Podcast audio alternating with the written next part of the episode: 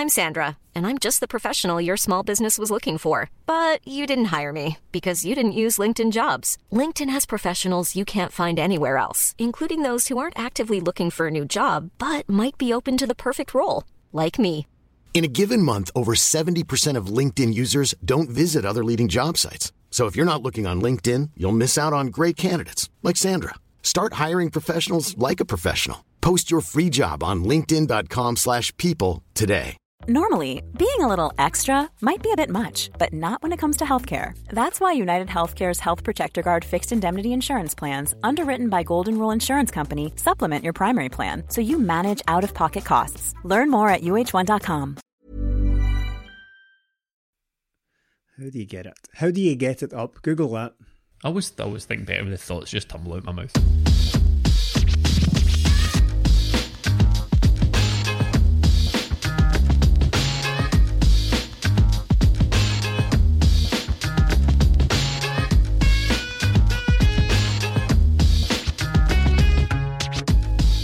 Welcome to this episode of 20 Minute Tims. This is the return of the flagship podcast, and I am, of course, joined, as I am every week, by Martin Melly. Yes. Glasgow's favourite son is back to the Monday Night Podcast, and Stephen. What's happening, folks? Good to be back. And I am your host, Jamie, and it has been exactly 150 days since Celtic last played a competitive football game, apart from the one we played against Hamilton yesterday. 150. It seems like about 1,050, to be perfectly honest, after all we've been through in the, the, the current uh, climate and all that in the, the preceding months. It feels like an absolute age since the, the competitive football was here with us prior to this Hamilton Accies game. So I'm absolutely cock a hoop, guys. I'm delighted that it's finally back. The last time, Melly, we got to do a flagship podcast was the 26th of May when we did our season review. But between then and now, there has been absolutely hundreds going on on the Patreon. We've got loads of great features as Celtic go for the 10. We've got a live preview show an hour before kickoff. We have a reaction podcast. We do tactics and transfers and scouting. You've probably seen the video doing the rounds on Patreon. And of course, for this new season, we are teaming up with the fantastic Celtic Fan TV to do exclusive video content once we're back in the stadium. But there's loads going on. Just check it out at patreon.com slash 20 minute Tims. Yep, that's right, Jamie. And if you're not uh, one of our patrons yet, one of many, many, many people who have decided to support us on Patreon. I believe we're over 1,200 people in there, so thanks to everyone who's in there. However, if you're looking for some other way to help us out, to show us a wee bit of love, to support your favourite Celtic podcast in some other way, we're going to run a little bit of a competition. People will have seen that we have a, a limited edition special pin badge that we give out to people who win competitions. Our special official 20 Solid minute gold. yes, our official 20 minute Tim's emblem pin badge, the solid gold version. So we we like giving those away. So what we've decided to do is we like hearing from people who listen to us. We like the feedback, positive mind. Uh, so what we're going to do is we're going to invite you, the listener, to show us some love on iTunes or Podcast Addict by leaving us a five star review.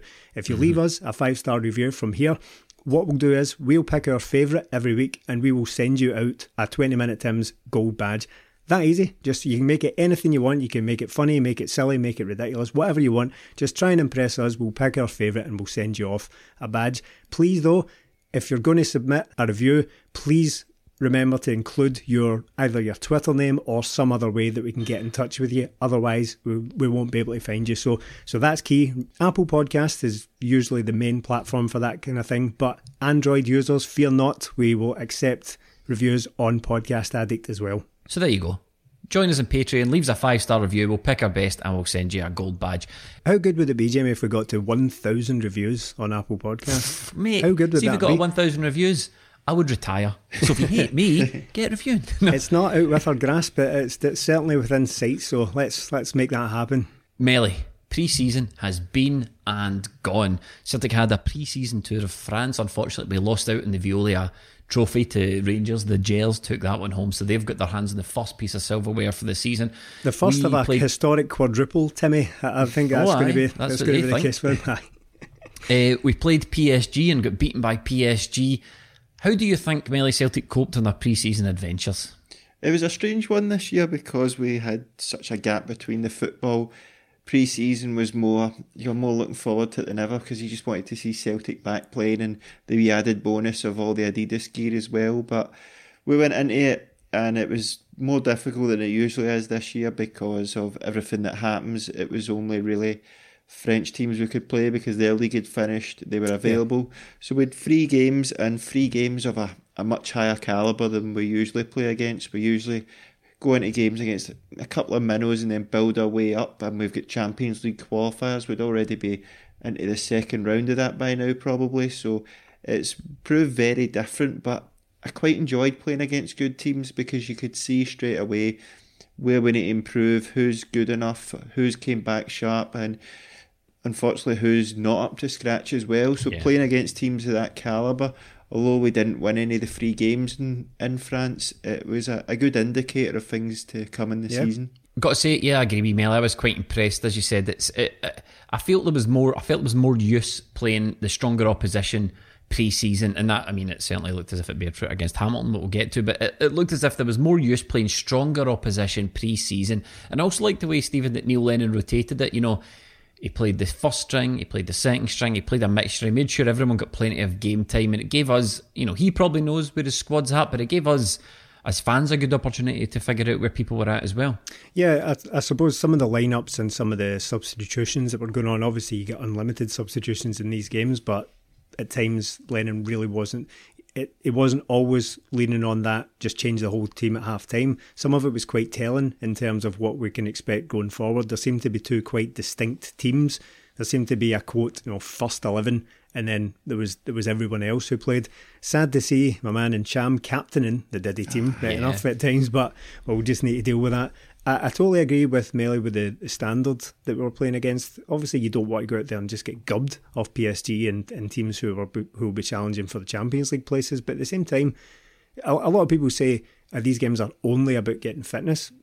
Aye, yes and no, but you could get fit doing Joe Wicks. But really, we can, we can, you can, you can learn things from pre-season friendlies as well. It's not just about doing burpees in your garage. It's um, you can see patterns forming, and if you're playing against teams that are just undeniably of a much higher level than you're going to be playing when you the league season rolls around for the most part, then I think that's that's a pretty good test. And it's a game we'll talk about later. We've obviously had a competitive a competitive game since, but I think it made a difference in terms of the intensity and the fitness going into that. Who were the standouts for you, Melly, in pre-season? You know, you got to look at basically the whole squad, everyone that was available. Was there anyone that you looked at before the preseason started saying, you know, I want you to make an impact on me, and then they came through that and they did. I'm thinking about maybe Greg Taylor, for example. Or was there any that you thought, you know, didn't really take the opportunity that was there? Yeah, I thought Greg Taylor did very, very well in them, and we'll obviously come on to the Hamilton game where again he done well. I thought Elyounoussi came back sharp as anything. He's not played in a long time due to mm. injury and that, but he came back. He looks fighting fit and he looks ready to prove a point. It was a big bonus, I think, getting him back. I think he's going to be very important for us this year, so I thought he was fine. I thought the three behind the striker, him, Forrest, and Christie, all done very well in uh, the pre season games, and just Callum McGregor again. The guy is just class. He just comes in, does his job, 8 out of 10 every time, near enough. So I was impressed with them and Frimpong as well.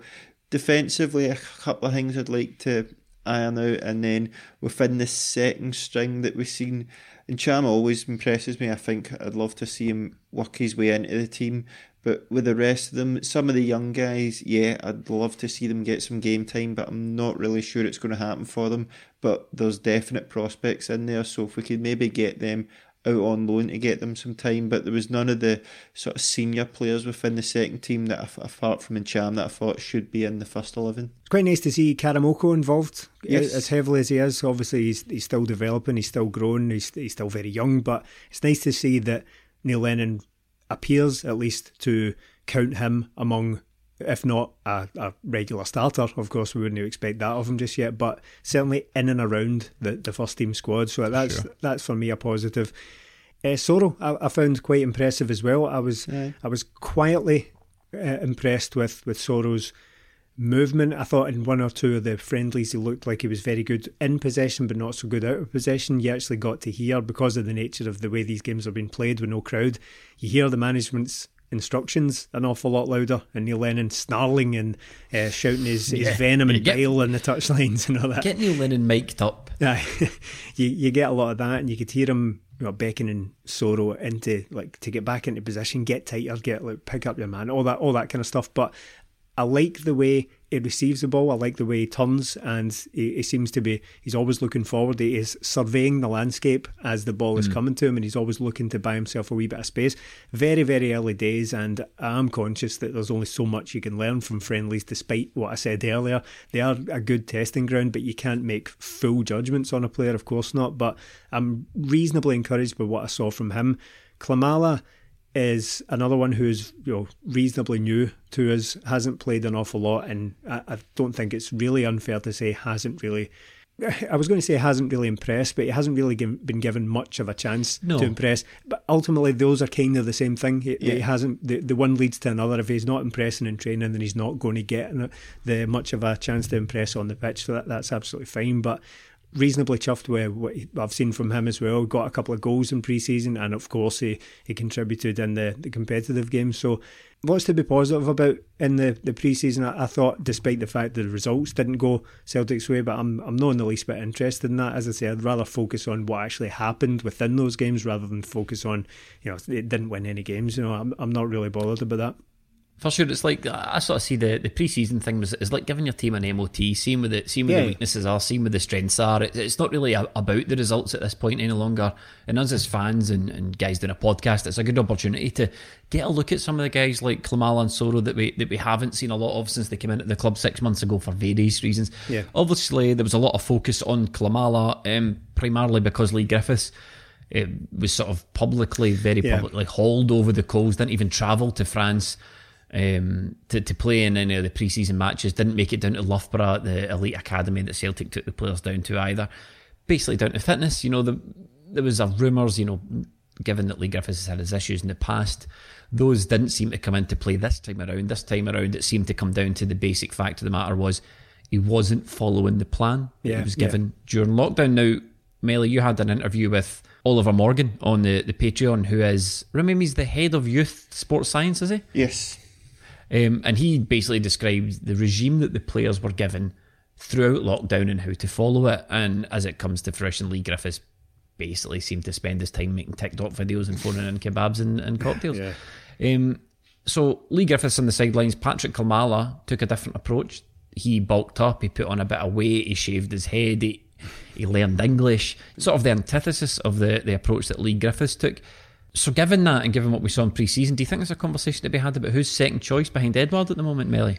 I don't think there's a conversation to be uh, had. I think it's pretty clear by Neil Lennon. He's not even included in the Hamilton game. Griffiths isn't on the, in the 19 or in the 9 subs even, and Klimala was and came on. I think Klimala, from when I first seen him, I seen him in a reserve game. I wasn't impressed at all. I seen him against Clyde in the flesh again. I wasn't very impressed. But from what I've seen coming back, he has worked hard. If he's not going to make it, it's down just down to the fact that he's not good enough. It won't be because he's not put the effort Yeah, in. can't Because I think he has. He has. He's went away. He's done his bit. He's come back. And look, the bare minimum for a footballer when not injured is to be fit enough to play a game of football. Coming back in a condition not to even be able to do training isn't good enough. So there's no way Neil Lennon can reward Leigh Griffiths by taking him away. It's just it can't be done. Yeah. It- it's a massive season for Celtic. We can't be carrying passengers like that. So it was fair enough by Klimala. From what I've seen in pre-season, he'd done well.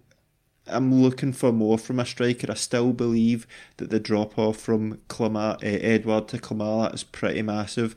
And if Leigh Griffiths was fit enough to play, I still think he's a better player than Klimala. But Klimala's put in the effort, he's put in the work, so he deserves to be the second choice right now for me. And it comes back to sort of what you said earlier on, Stephen. You know, the opportunities to impress, the chance when people say, you know, players need given a chance. Well, the chance is to train with the Celtic first team. You need Yeah. to take that, and you get rewarded by minutes on the pitch, and that looks to be what's happening with Klimala. There is no doubt, though, that you know summer brings pre-season, it also brings a transfer window, and we've got an extra long transfer window this season running into October. And Neil Lennon has been again very public and clear that he's looking that he's looking for another striker. So far, we've been linked to Ajeti, who um, who's on the books at West Ham but hasn't played much football, but previously played at Basel. And Ivan Toney at Peterborough. Now these guys are two sort of high level strikers, especially the money that the, the, the Toney deal's been quoted up upwards of six million pound. These are high level strikers. So who do you think should be more worried about the arrival of these guys, Leigh Griffiths or Patrick Klimala or the Celtic fans? Because does it mean that, that there could be plans for Edouard? Uh, it's a good point because I think if Celtic are to invest heavily in the striking department, I think the, you know alarm bells would start to ring about Edouard leaving. We had a discussion last night as we record this, which was immediately after the the Hamilton Accies game, where we discussed the the prospect of Edouard potentially leaving. I, am not. We're not like, in the business of trying to sell players. We're we're really just having a a sort of sober, reflective discussion on the potential of it and the sad fact of the matter is, we all kind of need used to it, is that Odsonne Edouard is just far, far too good to play much of his career in Scotland. He's far too good for, for this, and he will probably leave. You know, I mean, Neil Lennon said later. as much. Yeah, Neil Lennon yeah. said as much after the Hamilton game. Neil Lennon says, you know, it's great to have a player like Odsonne at the club. You're looking at him, he excites you. It's brilliant in the return of goals, but you've also got a nervousness that you might not have him for so long. Yeah, exactly. Yeah, it, it's a precarious situation because at any time especially the way he's playing, that, that is absolutely unbelievable. That someone will take notice and, and come in and and Celtic will be, and, and I know Celtic don't need to sell, but really the model that Celtic operate under must continue. They they will have mm. to sell Odsonne Edouard at some point. If like an Arsenal or Manchester United or something comes in for Odsonne Edouard, then it's likely that he'll probably go. I, I just I just really hope that it's not anytime soon, and certainly not in this window. The players they've been linked with, though, are are at least encouraging. Ivan Toney has a, a, great reputation. I'm not just I'm not just like doing the, the casual glance over him because his name has appeared linked to Celtic. I've known of Ivan Toney for quite some time. He scores a lot of goals. Was at Newcastle he'd previously been at and had a really good yes. reputation uh, in his younger days and just just didn't quite make the grade there. So he seems to be a guy who's growing in stature down south and as recently as a couple of months ago has been linked with 15 million pound moves to England. So uh, it's, that's well, an encouraging one at least. It's interesting that you mention that because as part of what we do in the Patreon, as you know, Stephen, is we we brought on a scout and we sat down with the scout and we says let's look at areas of the pitch that Celtic need to improve. Let's try and draw up a transfer strategy for players that might fit that, and then let's go out into the world like Celtic will do and try and find players. Yeah on a short list that, that might fit that, and then we scouted those players. It's all available on the, the Patreon. But we obviously one of the players that we had to look at was Ivan Toney. He came up, you know, he fits the Celtic profile. He fits the sort of player that Celtic might be looking at. But when we saw the fees and the, the numbers associated with Toney, especially what they were publicly saying down south was in the press down south, we thought to ourselves, well, Celtic are never going to pay that money because Ivan yeah. Toney's in the last year of his contract. Um, but the more these conversations go on, Melly, and it, the more it looks like Celtic are willing to spend a lot of money. Uh, per, this is just my personal opinion. I don't. I just don't I'd be, I'd be. Let, let me put a positive spin on it. I would be so pleased and so happy if Celtic went out and spent six million pounds on a striker and kept Edouard and had the both of them. Oh, because yeah. don't get me wrong, I think we need to because Leigh Griffiths has shown that he can't be relied upon. As far as I'm concerned, again, Neil Lennon more or less said it. Leigh Griffiths has shown that he can't maybe be relied upon, and Klimala's got some way to go. So we do need another striker. Yeah, we definitely do, and one that we need to start preparing for the fact that it's inevitable Edouard's going to leave if we're selling. If he doesn't sign a new contract, it's this summer is maximum money you'll get for him because yeah. he's got two years left. Leave it any longer, the money starts to maybe go down. But Celtic are in a position where they don't need to sell. We're in a position where it's going to be a massive season for us, so we could just say, look, we need to go for it this season. We need you to stay just do it this season and then you can go. I hope that's the case. Even if Edouard was to stay, we should be looking at top quality because the drop off in midfield, if one of our midfielders is injured and Cham comes in and you've absolutely no worries there, you think that's yeah. fine, we'll be fine. Yeah. Up front, if Edouard was to be out for two or three games and you're thinking, oh, is Klimala going to cut it? Is Griffiths going to be fit? That we can't be doing that this season. We're going to have a lot of games and this season, the, the season, it's there's going to be so many more games. It's it, well, as usual for us, it's going to be weekend, midweek, weekend, midweek, yeah. and it's just all going to be so compressed this season that we're going to need quality in lots of positions. We need another striker in. We need somebody that's going to challenge Edouard, give Edouard a rest, but also take over from Edouard when the, the time does come. And the guys, Toney and Ajeti, they do things that you always say, Jamie. If you're coming to Celtic, you need to have a good scoring pedigree at your previous clubs. And although Ajeti doesn't at West Ham, before that he does. Toney, he seems to do that. He's banged in a lot of goals for yeah. Peterborough. These are the kind of guys we want to see coming because another guy linked today leaving Bayo, he didn't have that, and it well, rarely to never works out when that happens. Yeah, I mean, let me let me sort of correct you a wee bit. Bayo did have it. Oh, you did, but he had. Me. Uh, well, he did. Bayo did have it. I think he scored 27 goals in 35 games this, the season before we signed him, but it was in the Slovakian league. So the caveat that I always make is, you know, if anytime Celtic need to sign a striker, and this is one thing that, funnily enough, came up when we were doing the scouting, is they, they have a scoring record at a similar level to the one we are playing at. Very rarely does a guy who's scored hat loads of goals in a poor league make the step up. It just doesn't seem to work out. And you're right, Bayo's linked on his way out. That's the best thing for him, isn't yeah. it, Stephen? Like the, yeah, the best yeah. thing for Bayo. And I wouldn't see if we bring in another striker. I would not be. Uh, in fact, I'd promote the idea of putting Klimala out on loan because I just think there's there's no point these guys being at Celtic and not playing football. Not for Bayo. I, I, think the writing was on the wall for Bayo when he started being linked with St Mirren during the week. There, yeah. that is that is not encouraging to me in the slightest. That, I mean, no no disrespect to the guy. I just think he's found himself at a level he didn't belong at. He scored a couple of goals. That that's absolutely fine, but I don't think he's ever going to make a significant impact at Celtic. And if Celtic, if the management, if the coaching staff have realised that within a season or so, or in fact, it'll be longer than that now. Was he was a Rodgers signing, wasn't he? He was. I mean, think of all that time that's passed, and he just he's basically done nothing. I know he's had a few injuries in there, right enough, but I just I don't think it's ever going to work out for him, and, and you know I think it's it's probably time to move him on. I was I did hear Neil Lennon talking after the Hamilton game last night about how he said it was something that kind of chimed with me when you were talking there, Mel. You can never have too many good strikers. It's not. It's not possible. you can't have no. too many good players within reason. Of course, you don't want thirty like top class strikers in your squad, right? But uh, although I think Neil Lennon was quite canny there. I think realizing that what he said was probably going to be turned into a headline about how he definitely desperately wants a striker, he then broadened it out to, oh, you can never have too many good strikers but also midfielders, defenders, goalkeepers. he, tacked that on at the end of it so that it wouldn't be basically just be Lennon Lennon seeks striker uh, tomorrow morning. So I, I, do agree with him though. I think you need guys who are going to come in and, and challenge for places. I am just desperately don't want Odsonne Edouard to go, but at the same time I'm I'm very realistic about it. I've I, I've kind of trained myself after several players have left in the last few years to accept that I don't think the carrot of the ten means as much to a player as it does to the fans. Because and why why would it? It's I know it's a it's a really nice thing to be involved in, but ultimately, Odsonne Edouard is going to come in and won three or four out of the ten. Like he won't have won mm. ten in a row. Only Scott Brown or, and James Forrest are going to have done that. So I think in in that regard, it's probably going to be very difficult to use that as leverage to make him stay. If yeah, if he has the only the, thing that makes these guys stay is putting it bluntly, money. Well, you know, yeah, Odsonne Edouard can go down south and make 40, 50, 60 grand a week.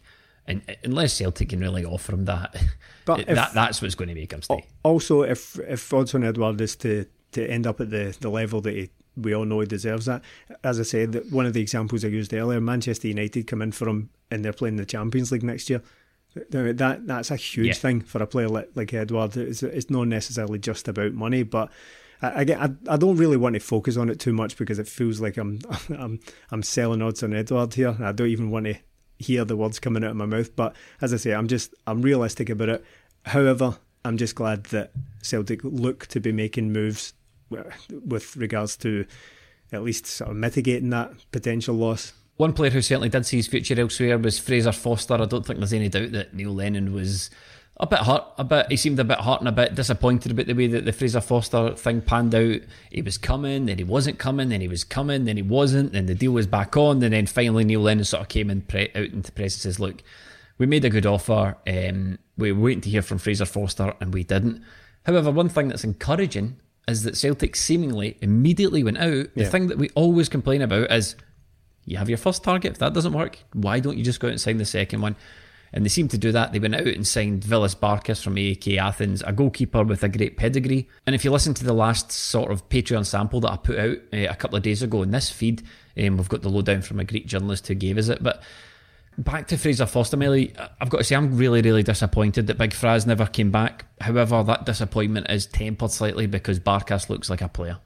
Yeah, it's very it's disappointing. The guy came in, done a great job for Celtic. He's been a, a great player in all his spells at Celtic, and this season will well last season, sorry, the Fraser Forster final as it'll be known about the saves against the Lazio everybody wanted him to stay, but just the finances involved, I just couldn't see how it could work. If we had got him on loan again this season, it just kicks it the can down the road to next season when he didn't want a, he didn't want a loan. I think that's been a big yeah. part of the problem. He didn't want another loan, which I think is entirely fair enough at this stage of his career. I think he wanted something resembling a little bit of stability, and ultimately Celtic can't afford to give him that. No, even if it, rumoured between sixty and ninety thousand pound a week to to spend that on a goalkeeper would be crazy in, in yeah. Celtic's uh, budget. But we've went out and we've done something that we've rarely ever done and got somebody else in. The guy, he's a good age and he's mid twenties. He's an international. He's played in the Champions League. He's played in the Europa League, and he's played in a team that challenges in their league. So it seems to be the same kind of goalkeeper. I mean, maybe AEK Athens, there'll be games and he's in where he doesn't have much to do. Yeah. And he, he's going to be the same at Celtic. We, from everything we've heard about the scouting and the lowdown we got from the journalist, he seems to be ideal for Celtic, absolutely ideal. I was hoping he'd just come in and go straight in, but he was maybe signed a, a couple of days too late to make his debut at Hamilton. But from everything we've read up on him and heard, seems to be a good signing, and it, it's a record transfer for a goalkeeper we've ever spent. The highest amount we've yeah. ever spent on a goalkeeper. It's a lot of money, so you'd expect. It's a record transfer for AEK Athens as well. It's their highest ever sale. Yeah, and so you'd expect to see him in between the sticks pretty soon. The Forster saga, just to kind of put a bow on that, it was very disappointing, of course, that he didn't sign. He's a very popular figure here and he's, he's got a great history with Celtic. But I think it's just one of those things, it's one of those scenarios where I can't blame anyone involved. I don't. I don't think that anyone's at fault. I don't think the club are at fault. I don't think Forster is. I don't think anyone is is at fault for that move breaking down. I think it was probably just unrealistic to make it happen for, not least of all the the reasons that Melly has already listed. The fact that it's just an enormous outlay on a on a keeper. I think we panicked a wee bit at the time because we didn't know Barkas at the time wasn't on the scene. It's just it's just a good thing that Celtic have just no messing about. I've gone out and identified this guy and then snapped him up almost immediately. But at the time, it felt like like it's either Forster or nothing. It's either Forster or we're you know I mean, compromising you, think, the, the league next season. And all do you that. think really? Do you think really the money we laid out on Barkas plus his wages is going to be a million miles off what, what Forster? Well, I, I think ultimately, I think Fraser Forster had a decision to make as far as his own career goes because I don't think come you know the closing of the, the as the transfer window slams shut, as we love to say here. I don't think Fraser Forster's career is going to look much different to it did you know last season before he joined Celtic. I think he's Fraser Forster's potentially looking at spending the last few years of his career quite well paid, but not really playing any football.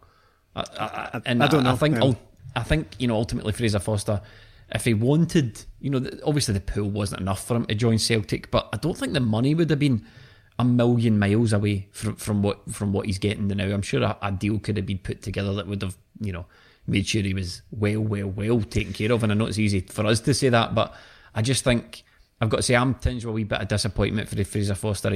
How many years had he sat on the Southampton bench? Comes up to Celtic does fantastically well, gets his career back on track, and he looks now as if he's quite happy just to return to that Southampton bench. I personally don't understand it. I don't know. I think on the flip side, those aren't the only the two options side, for him, though. It's not just Celtic or Southampton bench. He could, uh, can get him but else. yeah. Uh, time will tell on that one, but on the flip side, I'm quite impressed from what we're hearing uh, on Villas Barkas. As soon as he heard about Celtic's interest, he basically told the AEK Athens, I-, I, want to go to Celtic. Yeah. That's that's the that's the team I want to go for." So I'm really pleased about that. His profile looks great. He's confident. He's a great shot stopper. Loves to organise defence. Very vocal. He's quite tall. I think he's six foot five or something. Mm. Um, great shot stopper. All these things that Neil Lennon wants. He, he looks very much in the mould of Fraser Forster. So I'm looking forward to seeing Barkas playing some football for us. Um, Another position that Celtic are, are linked with is, is left back. We were linked with David Čolina today, a Croatian who plays for Hajduk Split. Um, and that obviously opens up the, the season old conversation. Let's mm. bring back a conversation from last season about Greg Taylor and Bolingoli. Personally, Melly, I thought Greg Taylor had a bit to go. However, the performances pre season and especially his performance against Hamilton really gave me something to think about. I, thought there was a player in there. I just thought he needed some more time to, to grow into it. Uh, and, and, honestly, I think Greg Taylor had a really, really good start to the season. As for Bolingoli, I think our feelings and Neil Lennon's feelings converge on Bolingoli. I don't think he's he's in the plans. He doesn't feature at all. So another left back. Uh, yeah, we'll need another left back. I, I, I always like Greg Taylor. I thought he was a, a decent player. Maybe not quite one you'd think, oh, that's who I want my left back to be going the next three, three, four years. But his performance at the weekend was great. And with Greg Taylor, there was games last year from January onwards where the, especially St Johnstone away, the midweek one where we absolutely we were three 0 up after twenty odd minutes. We were brilliant that night. The pitch was terrible, but Greg Taylor was a great that night. He had a great game. I think he set up two goals. He was whipping balls in. He was getting to the byline. So I'd seen a game like that from Greg Taylor. I'd seen there was there could be games like that if he could just do that more consistently. I think he could be a good player just has a few things going against him. Defensively, he's good, but everybody's at, I don't know if he's good going forward. Well, yeah. we've seen it the weekend there, he was really yeah. good, whereas with goalie defensively, he's not very good, and people say, oh, he's better going forward. I don't think he is. I think he, he was very, very poor. He gets into maybe positions, but I don't think he's got a final ball. I, I don't rate the guy at all, and it doesn't seem like Neil Lennon does the fact that we spent a lot of money on him worries me as well, but it looks like it's going to need to be cutthroat and your time's up, pal. We just need to replace him. That's the best thing for these guys because, you know, look at the. Let's take the example of Bayo. It must be very difficult or very awkward for a player who's used to playing week in, week out, competitive football. That's your career. You train and then at the weekend you play. To get into a situation where you just train, you don't play, you don't yeah. feature. And so when you're looking at Bolingoli, you know, it's kind of no hard feelings, but even from his point of view, he's probably sitting there thinking, right, I want out of Celtic. If I'm not in your plans with the best will in the world, let's find me a club. Yeah, it's important to remember with Bolingoli as well that despite I know no one has played for months because of the the shutdown of football and all that. But it's important to remember with Bolingoli in particular that he was out the team long, long before that as well. He he didn't play from the Rangers game until uh, there was one appearance at Clyde, wasn't it? They played against Clyde, yeah and and that's been it. That's all she wrote since the, the Rangers game at the tail end of last year. It was long out of the first team the first team picture. Um, so uh, Bolingoli, I, I want to firmly as well, firmly suplex any chat about him being about him being a left winger right into the bin as well, because see this chat as well that like it can be it could be a left wing cover. It could be so. Hold on, uh, our options are going to be Mohamed Elyounoussi or Bolin Bolingoli for the left wings. That is absolutely absurd chat. I, I kind of resent the idea that left wing could be like a plan B, a fallback. Yeah. I wasn't any good at left back, so I'll just stick me further up the pitch. I know it seems like I'm being unnecessarily harsh on Bolingoli, but I think. How, that, what does that say to Mikey Johnston? look, son, and uh, look, son, I know you're promising, but we'll get this absolute dud at left back. He's going to be taking your job for anyone. My position's my positioning's a nightmare, so you may as well chuck me further up the pitch. I'll, I'll be deadly up there. No, I don't. I don't buy into that at all. I've not seen anything from him that would encourage me that he's going to be really good going forward. I know that I'm, I'm sure some stats out there will back up the fact that he gets into good positions, but that's very different to actually being able to deliver anything once you get there. I think is yeah, his, his crossing is on occasion quite good, but that uh, doesn't quite make up for the the fact that he's quite often makes very strange runs. He makes very strange passes when he gets into forward positions as well. They're either inside or he, he runs it, he like underlaps the winger and, and weird things yeah, like that. So uh, sort of inverts, yeah, sort of inverts and so, and and that doesn't seem to be instruction either, because again, you can hear you can hear Neil Lennon on the touchline, like basically questioning where on earth he's going. No, I think the Bolingoli thing appears, at least for now, to be to be over. There was chat that they tried to get rid of him at the tail end of the previous transfer window in January, and I've, I wouldn't be surprised if you know, if that turned out that was true. There's been a number of outgoings. Obviously, there's been some great, great servants. Some of Neil Lennon's favourite subs have left the club. Um, Ross Doohan, though, has joined the Rosses on loan at Ross County. He joins Ross Laidlaw and Ross Munro as the other two Ross County goalkeepers. So Ross County have three goalkeepers, all named Ross now. Fitting. right, it's on brand, isn't it? That's nice. very, nice, very on, nice brand. very on brand. Yeah. But yeah, we've also lost Jozo Simunovic. We've also lost Johnny Hayes. Armstrong Oko-Flex looks as if he's been let go as well. And obviously Craig Gordon's left. Do you want to commemorate any of these guys in the podcast before we move on and talk about league business? Not really, no. Yeah. There we go. And, okay. no, let's not be look. Let's not be cruel. Let's be be real for a minute. Craig Gordon came to Celtic, terrific servant for us. Yeah. he's uh, he obviously goes with our best wishes. Craig Gordon was a, a, almost a masterstroke of a signing. We said that a long time ago. I think did Craig Gordon sign for Celtic when we first started this podcast? Or was he there by the season prior? Uh, the season prior, he came in. He was Forster's replacement when he went to uh, Southampton. So Yeah, came right. under and under Deila's first season, and I couldn't believe it at the time. I thought, yeah, that's fine. He'll come in. He'll be the second choice, and we'll bring in another keeper. Didn't for a minute expect him to come in and be a great keeper for us for what f- five seasons nearly. Lost his place over over the last year or so, which well, the last two seasons, sort of, which is fair enough because it wasn't Brendan Rodgers' ideal sort of player, but he managed to win his win his way back, and Win his he done a great job. Yeah, won everybody's His heart, black heart. of Harrow's included. uh, so he he done a great job for us, good servant, but it, it was just his time was up. The guy missed a lot of football in his career. There's no point in him sitting as Celtic's third choice No, goalkeeper, no. especially when he was on quite a decent wage after that contract he signed in the Invincible season. So, all right, it's, it's sad to see him go. It's a bit harsh. It was just his time to go. Good Yeah. player. So that's all the pre-season stuff out the way. The real deal kicked off this Oh. weekend. Flag Day at Celtic Park. Unfortunately, none of us were there, but we got to watch it on Sky or the Pass to Paradise, whatever you decided to watch it on. Um, unusual start to the season, so far as not being in the ground, but it was business as usual for Celtic, Melly. It was, and you you worried that watching the friendlies, I was right into it because I'd missed Celtic so much. Couldn't quite get into the German stuff, Premier League a wee bit more, but I was worried that oh, the fans won't be there. Maybe it won't be the same.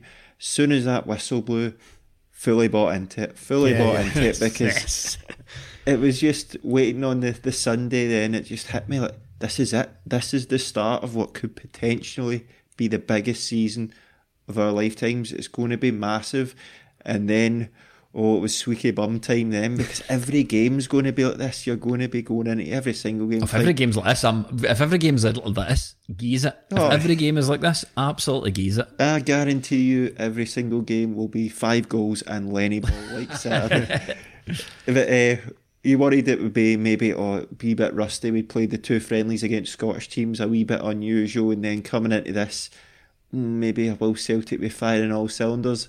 Yes, is the answer. Stephen, I was quite impressed with the intensity at which Celtic met the game. You know, Melly's talking there about the Bundesliga and the English Premier League kicking off behind closed doors.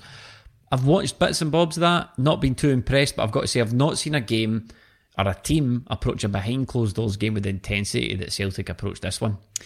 What what I would say about that is they have, but it took a while. It took a few weeks for, for these other leagues to kick in. When really it only took Celtic forty five minutes, which is what hmm. kind of feeds back into what I was talking about with the the level of opposition that Celtic had chosen. Well, not so much chosen, but kind of forced into playing against in pre-season. I think that played a part. There are a few better tests for your for your mental sharpness, your physical fitness, than playing against players that are better than you. And let's face it, that's hmm. what PSG were. So in a way, that was ideal preparation for Celtic. The intensity truly did kick in in the second half. There was nothing really wrong with the first half, but I, I agree with Neil Lennon's assessment in that it was a little bit passive and they let kind of let Hamilton. They didn't really get on top of Celtic, but they allowed Hamilton to make more chances than I think a fully intense Celtic would have would have allowed. That all came in the, the first half, but I think that once the half time had passed, it was all guns ablazing. There was a lot of talk pre-season. Um, one of the players that I had my eye on in particular was Odsonne Edouard. I thought he had a particularly quiet pre-season, which led to Frank McAvenny very helpfully writing a column saying Odsonne Edouard does he look interested. Um, Odsonne Edouard answered Frank McAvenny back as well as anybody else that might have had any doubts on the pitch. An absolutely sublime hat trick, and then potentially an equally sublime clamping on Twitter as soon as he gets back into the team bus. Oh, that was absolutely brilliant. To be honest, Odsonne Edouard, if you haven't seen it, obviously what he did was he clapped back on Twitter and, and basically back, basically said um, Odsonne Edouard doesn't look interested with a wee speech emoji and three three balls signifying the, the goals he'd scored. However, both of them might be right. He might not be interested. Saying that on Twitter wasn't outright a denial. He might agree with Frank McAvenny. He might say, well, "I'm not interested, but look what I can do when I'm not interested." Just think how good I am if I if I can be bothered to If turn I'm it on for the afternoon. Aye. Like, don't anger me. Just think how good I'd be if you angered me. Yeah, um, I I found his performance deeply upsetting because, as as I say, this is on the telly. What he toned that down a wee bit to me. Oh, every game's on the Aye. telly these days. Aye, but Especially this season, every game will be on the telly. There's nothing else on the now though. Scottish football's very much at the forefront. We don't want people paying attention to these performances. Odds on. Aye, What is it what told you want to keep odds and Edward our secret? Aye. That's what, that's what you want to do. You want to keep much him. as You want to keep him a wee secret. Before Odsonne managed to get on the, the, the score sheet, though, I thought Jullien looked a real threat at set pieces. Yeah. Yeah, it's Always hard does. to believe that we're creating chances from set pieces. We've went so long, we've just got it drilled in our heads that we're terrible at corners. But Christie seemed to be delivering them from the outswingers, and Jullien was getting round at the back post. He had one a couple of couple of volleys that he caught pretty well. One hit the post. Oh, so dear. we were look, we we're looking If dangerous anything, he hit that. it too well, Melly.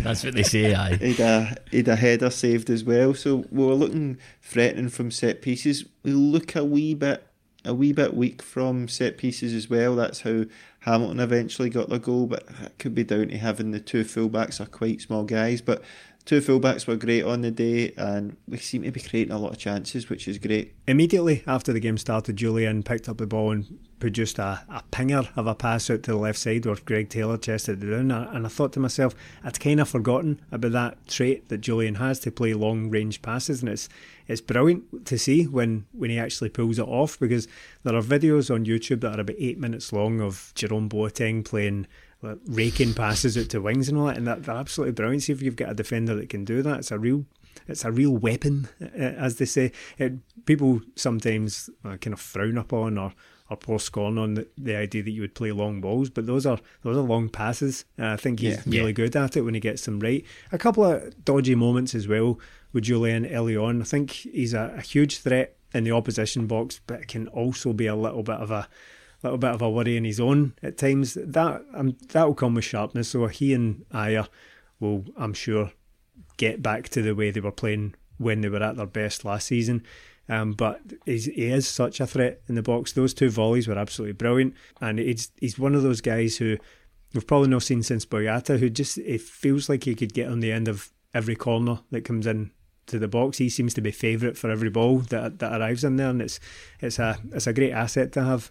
I was really impressed with the fluidity of Celtic's play, the way that, especially the front four, you know, the way that they all interchange, change position. James Forrest comes right inside. The amount of unselfish runs that James Forrest made um, during that game was quite unbelievable. Coming inside, leaving space for Frimpong, pulling defenders left, right, and centre.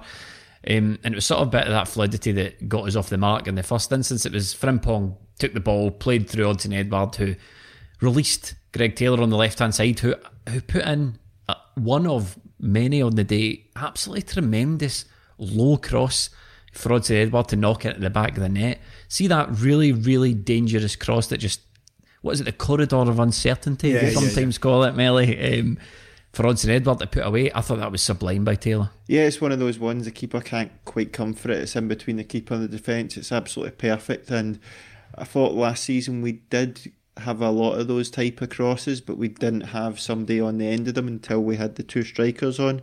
But if there's any sort of hesitate to say this weakness in Odsonne Edouard's game is that he doesn't score a lot of goals inside the six yard box and this was one of them. It was absolutely brilliant. This is where you want him to be.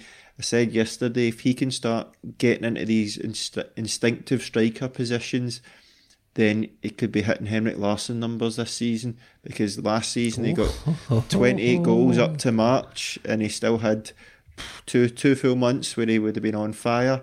I think if we can keep him fit this year, he can do that. Look, it was great play from him. It was him that played out Taylor, as you said, and Taylor getting that good early ball across perfect right across the the box, and there, there's Edouard just to tap it in. We all know Stephen loves those tap ins, but it's Yeah. great to see that. You love seeing long range efforts, but if you're playing good football, getting that ball out wide and getting it in the box for somebody to tap it in, it's total football, and it's how it's how Lenny Ball sees it. It was worked over from the right hand side from one fullback over to the other, and the cross comes in, and your striker scores. You can't really ask much more than that. Frimpong is just an absolute star, an, an absolute Yeah, star of a player. He- Absolutely Aye, tremendous. Absolutely brilliant. Heavily involved in this goal, of course. He, he had a brilliant surge forward and then was just cleaned out. He was taken out, um, kind of just inside Hamilton's um, half, but it al- he had already done enough to, to start the move. There'd been a, a shocker of a challenge on him previously Yeah. as well, which I, Yeah. I think a lot of people in our, our Discord group, which is a, a group for our patrons to chat about the games while while they're going on. Um, that's a benefit of the Patreon. The, there was a lot of shouts for maybe a red for that. I don't. I'm not quite sure about that. I think it was a, a hard and cynical foul, but I don't think it's a straight red. I think I think you know to the letter of the law that's probably a, a nailed on immediate yellow. Not you're not getting any warnings or anything like that. That is a that is a yellow, even if it's your first challenge. Don't know about red. It's maybe an orange at, at most. So I don't If- I don't know if it's a straight orange red. card existed. But um, but Frimpong just just sensational, just an absolutely tremendous player, and he, he just only seems to be getting better and better.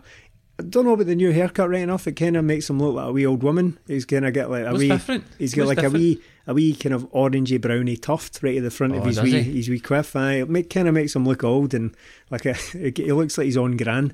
So I'm not, I'm not thinking in that. it looks like his own grad.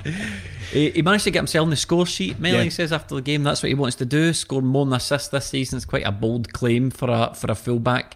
Greg Taylor turned provider, fullback to fullback, another brilliant cross, and wee Frimmers was at the back post. A little fizzing ball of energy to put it in. Yeah, it was a great ball across again from Taylor. Yeah, good patient play from Celtic around the edge of the box. They didn't try and force it. They waited till the run was there. I think McGregor played it into Taylor and he puts it across.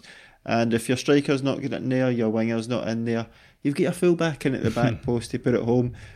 Love seeing Celtic score, but just a wee smile that cracks on his face when he scores. Uh, Everybody loves it. Even there's a shot you can see in the background where Edouard's like a proud brother or a proud dad. as soon as Frimpong scores, you can just see. I think Edouard smiled more at that than he did his own free goals. So I think everybody loves Frimpong. He's just one of those infectious wee characters. And just to top it off, he's absolutely brilliant at football as well. It's like one of those the, the definitions of total football, isn't it? For a fullback crossing it to the back post for another fullback Yeah. to knock it in. The just a word on the cross for that.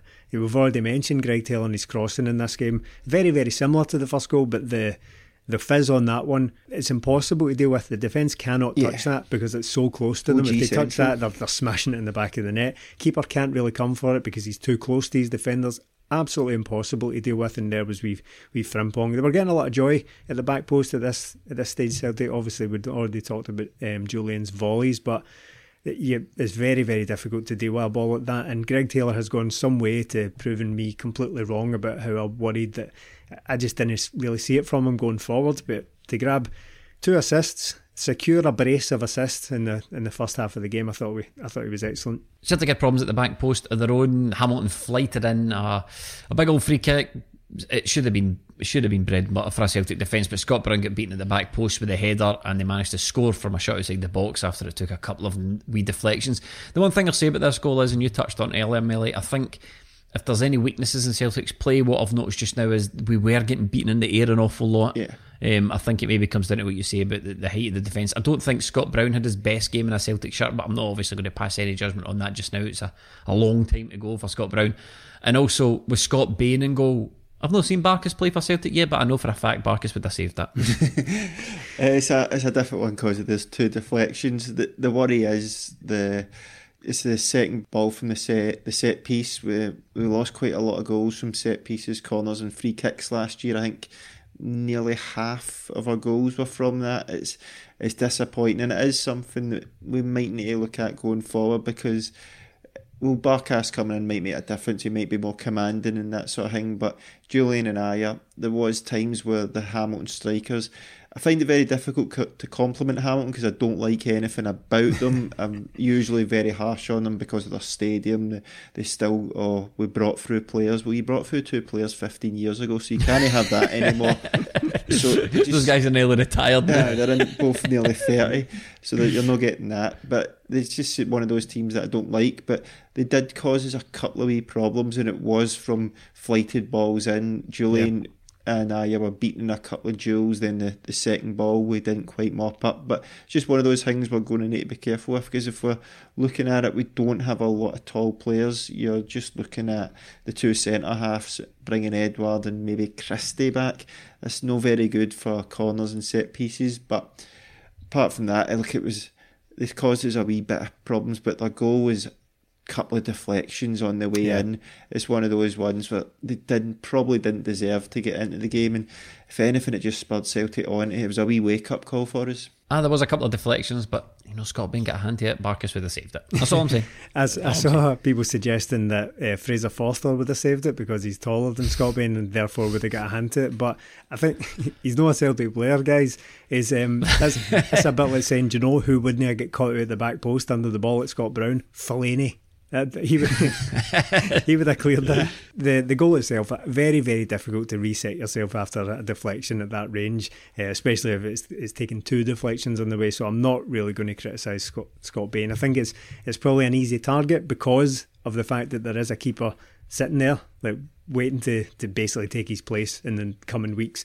It, it feels similar to when Celtic were gubbed, shellacked all those years ago by Artmedia Bratislava. A lot of the focus was on the goalkeeper in that game because they had already signed Artur Boruc, and everybody was saying, "Well, mm-hmm. if only our new keeper had been in for, for this." So I think it's it's maybe unfair to look at Bain.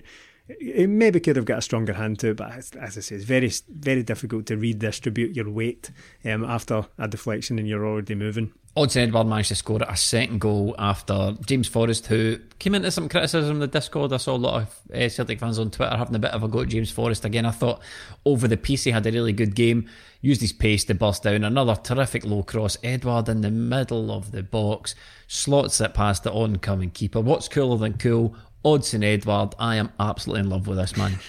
He's tremendous, isn't he? Forrest done really well again. It was uh, we keep saying I keep saying Lenny ball, but it was because it was played out from the back, and it's not eighteen passes here and there. It's played out. It's played with purpose. We get it out wide. Early ball from Christie down the line. Forrest with early ball across, and Edouard gets across with a finish that's harder than it looks probably, but this yeah. guy just makes it easy. Like yeah. we spoke about it a lot in the Neil years, how easy Larsson makes finishes look. Edouard's doing the exact same. And Forrest, you mentioned it earlier, Jamie, did make a lot of uh, unselfish runs, and I thought Elyounoussi did the exact same as well. He kept making those runs inside, as did Forrest, which left all the space for Taylor and Frimpong, who were basically like wingers for us. So it was good playing.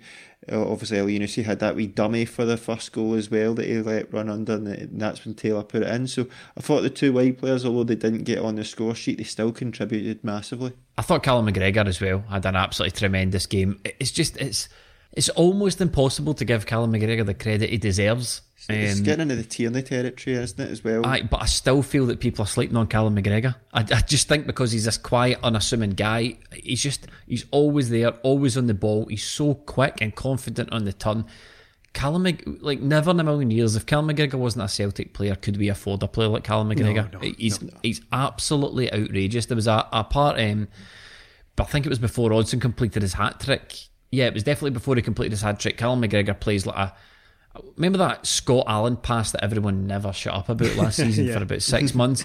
Callum McGregor played a very, very similar pass. He takes the ball about 40 yards out. At this point, there's five, six Hamilton players, midfielders and defenders between him and Odsonne Edouard. Odsonne makes like a wee tuck run inside and McGregor spots it and just played this really crisp pass through. Yeah um, the keeper manages to cut it out, but the vision was absolutely incredible, and the weight of the pass was almost perfect. And it just, I, I, just think McGregor had a terrific game. He did, and we talk about the intensity of the game and Celtic, the the, the tempo they were moving at, particularly in the second half. I think that's almost entirely down to Callum McGregor. He he yeah. just ticks mm. that all over. He dictates that, doesn't he? Yeah, Christie is obviously boundless energy, and he gets involved in a lot of things. But McGregor is the the oh god, I'm about to say it, but the metronome in there who's just oh, who's just Uh, I, don't- I know I shuddered just as it came out of my mouth, but he, he is the guy that is dictating the, the tempo of the game, as, as much as it's a cliche The conductor of the orchestra. Any other football cliches we want to shoehorn in? Ex- exactly the, the conductor of the orchestra.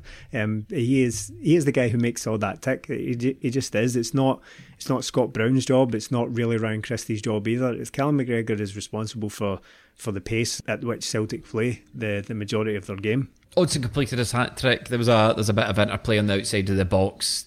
Calla Christie, I think it was, took a shot. Keeper saves it. Yeah. Odsonne Edouard, once again, right place, right time. That real striker's instinct to knock the ball away. First hat trick of the season. Now, not I'm not a great betting man, but a popular bookmakers had an opening offer on Odsonne Edouard to score more than two goals, and it was like four point five to one. But if that's how odds work. I'll take that, Yeah. Eh, and then I'll probably and I won it, so I'm not going to bet for the rest of the season. So I am up. So I'm- that's how it works. I'm up. Yeah. So I'm up for the rest of the season, thanks to Odsonne Edouard. On the Patreon, we obviously do the now we do the, the live preview show. Stephen, what did you say? Celtic minus two for sure. Yeah, yeah. Uh, did I take my own advice? Did I?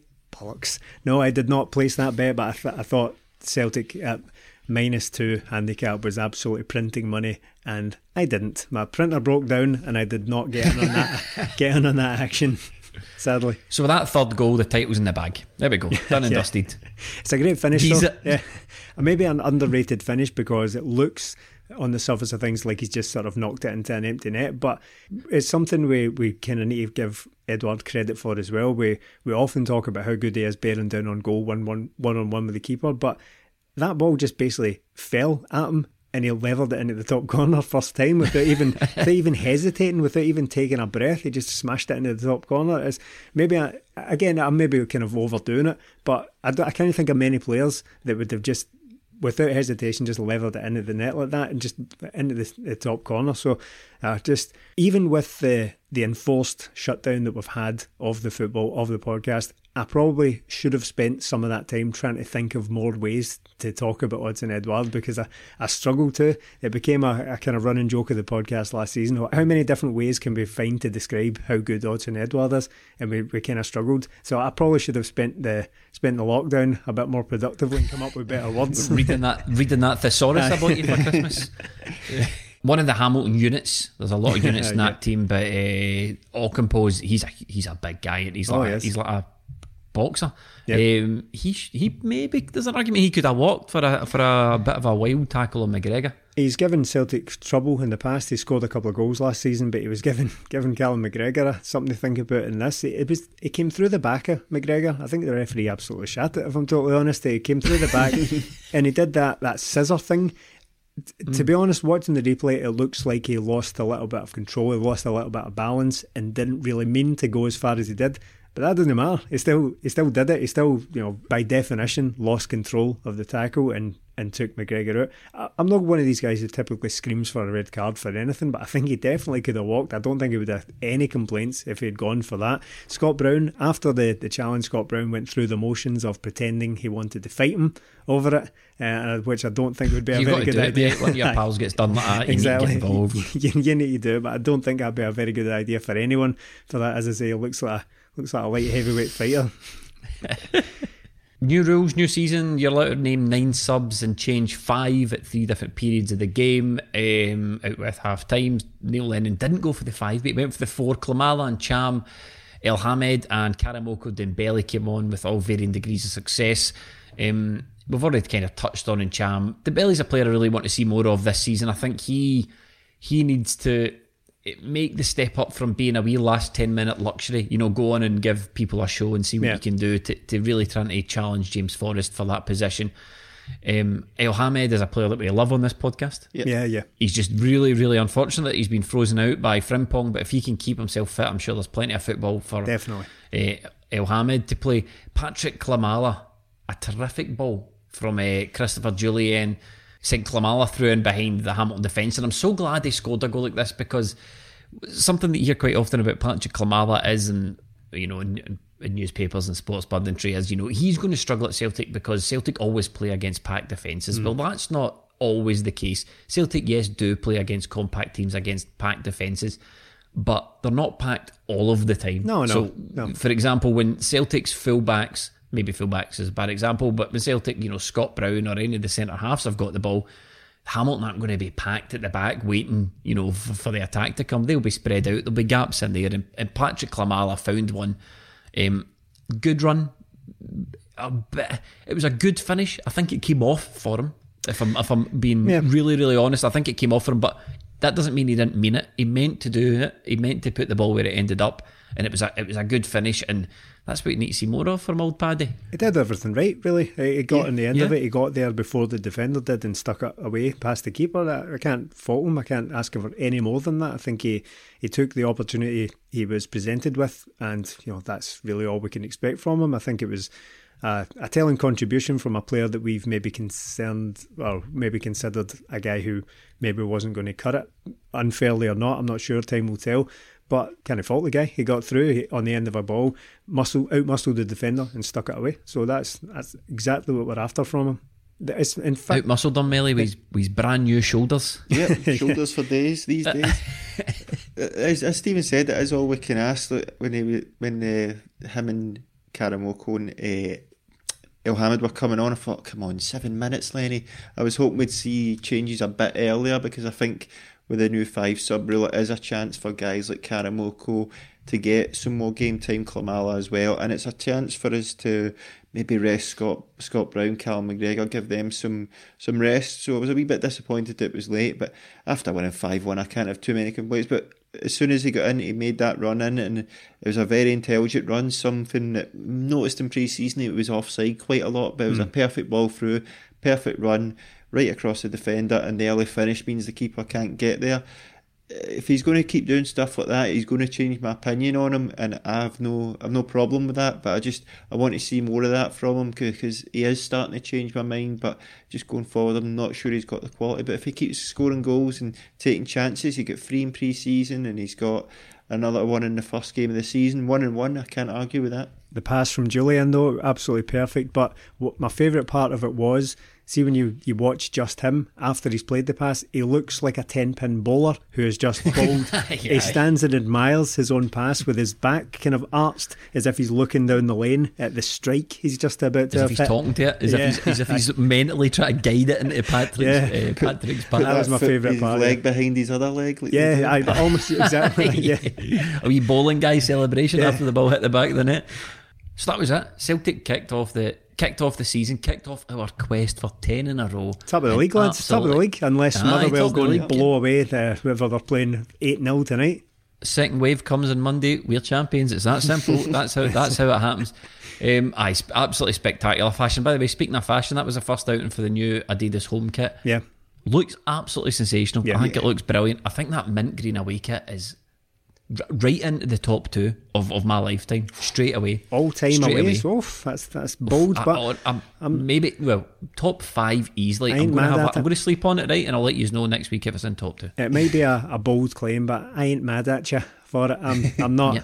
I'm certainly not going to deride you for that bold claim. Uh, one thing I will say is, can they maybe come up with some new, you know, manager gear because Lenny's cutting about in a half zipped up hoodie and a pair of joggies by the looks of it on the touchline. He looks as if he's he looks as if he's followed. Aye. Lenny looks as if he's still followed. He, looks like, he didn't even have the Celtic badges on them. No. It was just normal Adidas gear. just his own Adidas gear at the house. He looked like a guy you would do your best to avoid at a sketchy house party in the kitchen. Like you, you would see this like right shady looking guy with a hoodie on and all that, and you'd be like, "Oh mate, I, I don't want to talk. I don't want to engage with him. Don't want That's to talk such to him." and such his brother. He made, his mom. His mom made him come. no, we're just being really rude about the being rude about the Celtic manager now. Um, before we keep digging ourselves into that hole, I suppose we should wrap it up. Uh, just want to say thanks to everyone on the Patreon who's supported us over yes. the close season. We've got loads of great stuff on there for you. Thanks to you guys, the listeners, for tuning in. Please leave us a review. Yep, get involved. Um, we'll pick our funniest, we'll pick our favourite review on next week's podcast. We'll send the winner a gold badge for saying thank you. We want to get some good five star reviews on there. Um, Melly, would you like to sign off with something witty? No. I didn't think so. Stephen. Absolutely not. Again, Can you talk Mellies? Yeah, the, the, last time uh, I've said before, the last time you asked me to do this, I felt like I'd just been, I'd gone into my work or something, and I'd been thrust like a birthday card. You feel under pressure to write something funny in it, but you end up just saying all the best uh, and just, just, writing your name. So that's kind of what I feel right, like. So, so, so yeah, yeah. Thanks, guys. All the best.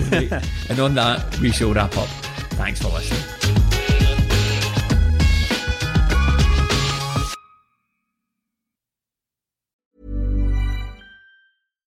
Here's a cool fact a crocodile can't stick out its tongue. Another cool fact you can get short term health insurance for a month or just under a year in some states.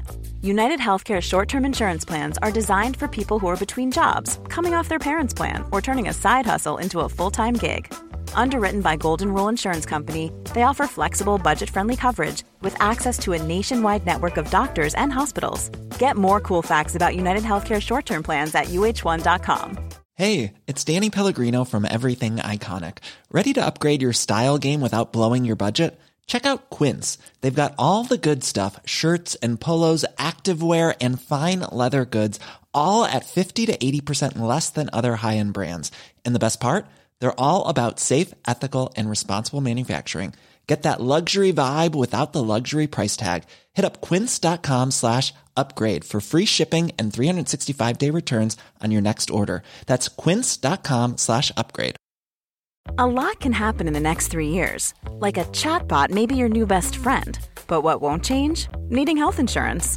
United Healthcare Tri Term Medical Plans are available for these changing times. Underwritten by Golden Rule Insurance Company, they offer budget friendly, flexible coverage for people who are in between jobs or missed open enrollment. The plans last nearly three years in some states, with access to a nationwide network of doctors and hospitals. So, for whatever tomorrow brings, United Healthcare Tri Term Medical Plans may be for you. Learn more at uhone.com.